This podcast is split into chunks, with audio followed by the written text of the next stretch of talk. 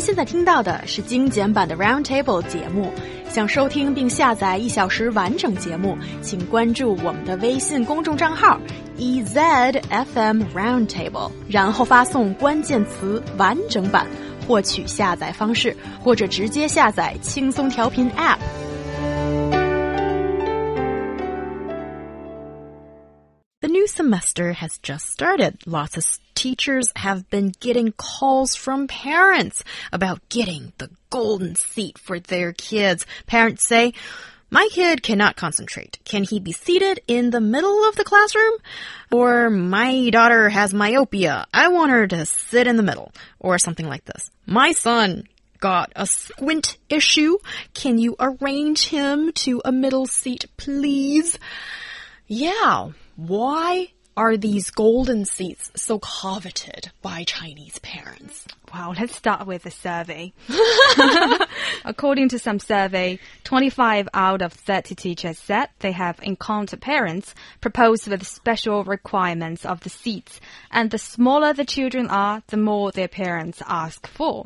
Uh, basically, all the tricks are aiming to get the so-called golden seats in the classroom, which are in the middle and front of the classroom, but definitely not the first row, because in the first row, the children probably end up inhaling much chalk powder. And that's also one of the parents' concern. And also spit of the teachers, not on purpose, but when they're giving the class, you know, when they're very passionate about their job, I can understand that happens from teachers time to time. Mm. Yeah, I, I don't understand any of this. How many desks are in the classroom to where the teacher is literally pressed up against the desk and spitting on students in the front row?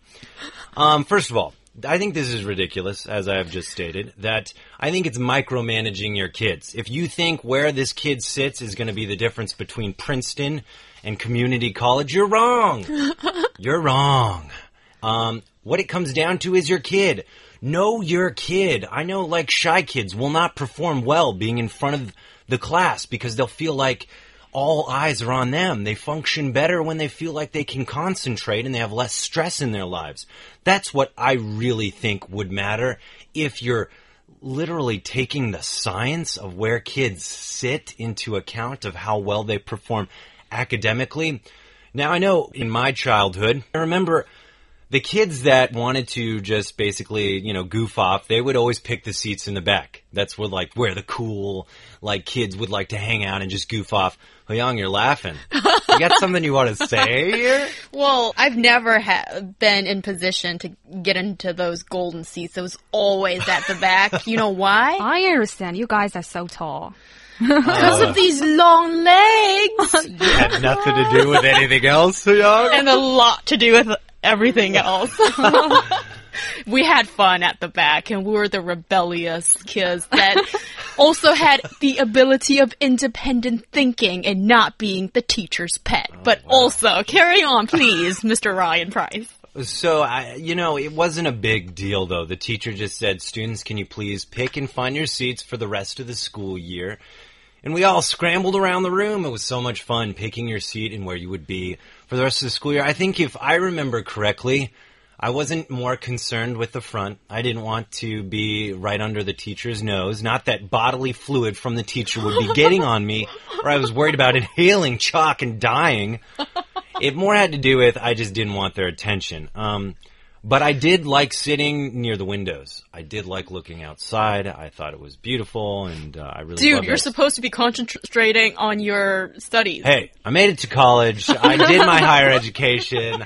I'm happy with where I landed. But you know what? At the same time, too, like I said, I think the kids that did really want to jump on that education, that kind of what we would call back then teacher's pet, they would sit in the front row. But no, the the middle people, the people that really didn't care, they would sit in these golden seats in the U.S. You know what, Ryan? What some say, huh? Huh? some Chinese parents might agree with you with the window seats. Ooh. Yeah, because they think where the air is fresh. And uh, also, um, but some parents think the the world out the window is too distracting. I hope not for you, Ryan Price. and I think a specialist is needed to arrange the seats. Those parents are really hard to satisfy. This rush for these golden seats reflects the Chinese parents' anxiety behind this, and they, I think they reflect their requirement for an equal education environment and get a fair education resource. I just think these are seats. Like, come on, people. I mean, yeah, so we don't have this dialogue in the States about golden seats, but I mean, I can understand that this comes from the love of parents wanting to do right by their kids. And I do understand that academics are a huge deal here in China. But, uh, at the same time, uh, that being said, I can see on a fundamentally very small level how these seats could impact a child's entire life. And I would say, know your kid. Because, you know, you can't standardize education, in my opinion. There are different kids that learn different ways that like to be in certain scenarios and whatnot. And, and I think you could apply that to seats. And I think the best policy is the policy of letting the kid decide. Maybe the kid, like I said, wants to stay out of the spotlight, away from the teacher who intimidates them. And they can perform and concentrate without that level of stress. So let them sit closer to the back or in the middle where they feel like they're protected in numbers. And for those that want that extra oomph to be able to answer the questions and basically help teach the class, let those kids sit in the front. You know, society has a way of working itself out without you having to micromanage it. I think kids just don't care they want to sit uh, in the area where they feel comfortable and uh, where teachers won't supervise strictly on them. And that's against the Chinese parents well, you know, because why they want the children uh, sit in the golden seats? Because they think children sitting on the eye of the teacher may concentrate on their studies. So I think if we let the children choose the seat, that might be a chaos to some extent. So many teachers tend to rotate the seat in a technical way. Yeah, that's up to the teacher. I don't see that being a problem. I do say, like, letting the kids uh, decide is often the best policy, although I will stipulate this that if a kid has bad eyes, if they're complaining that they can't see the chalkboard with where they got stuck seating, uh, then they need to be moved closer to the front because, I mean, you need to be able to read what the teacher's teaching. You need to be able to see what's happening. Mm -hmm. If you're not, that's a problem. Yes, that's true. Rotating the seats, that is the solution to this problem. And it is distributing these seats fairly. And that has been going on for years. Yeah, but since you, my day you in primary those school. seats. What about that kid that can't see the board?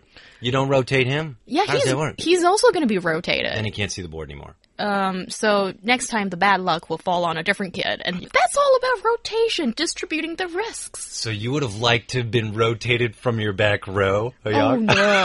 Actually, I figured out from my own experience that the golden seat is the last row because the way these Chinese classrooms are constructed is usually there's two doors, one in mm. the front, one in the back. And guess what? There's this spying window at the back of the door door. And then the teacher will sometimes just silently hawk eye us. And you know, for the kids at the final back back seat row, yeah. you are out of sight of the teacher. So you get to do whatever you want. And Ooh, for, rebel. For, for, yeah, I was reading Japanese manga when in between uh, listening to what the teacher said, and guess what? I turned out okay. So the real problem is Japanese manga. It's teaching kids to sit in in the bad seats. And I was also listening to Michael Jackson on my. Uh oh, it was Walkman. Yeah, it was way before iPods and those days. And Camellia shares a personal story, says that her best friend, this tall girl, always uh, sits at the back and is always like top three when it comes to examination results. And I'm like, Camellia, have you been friends with me, He Yang? That's all I want to say.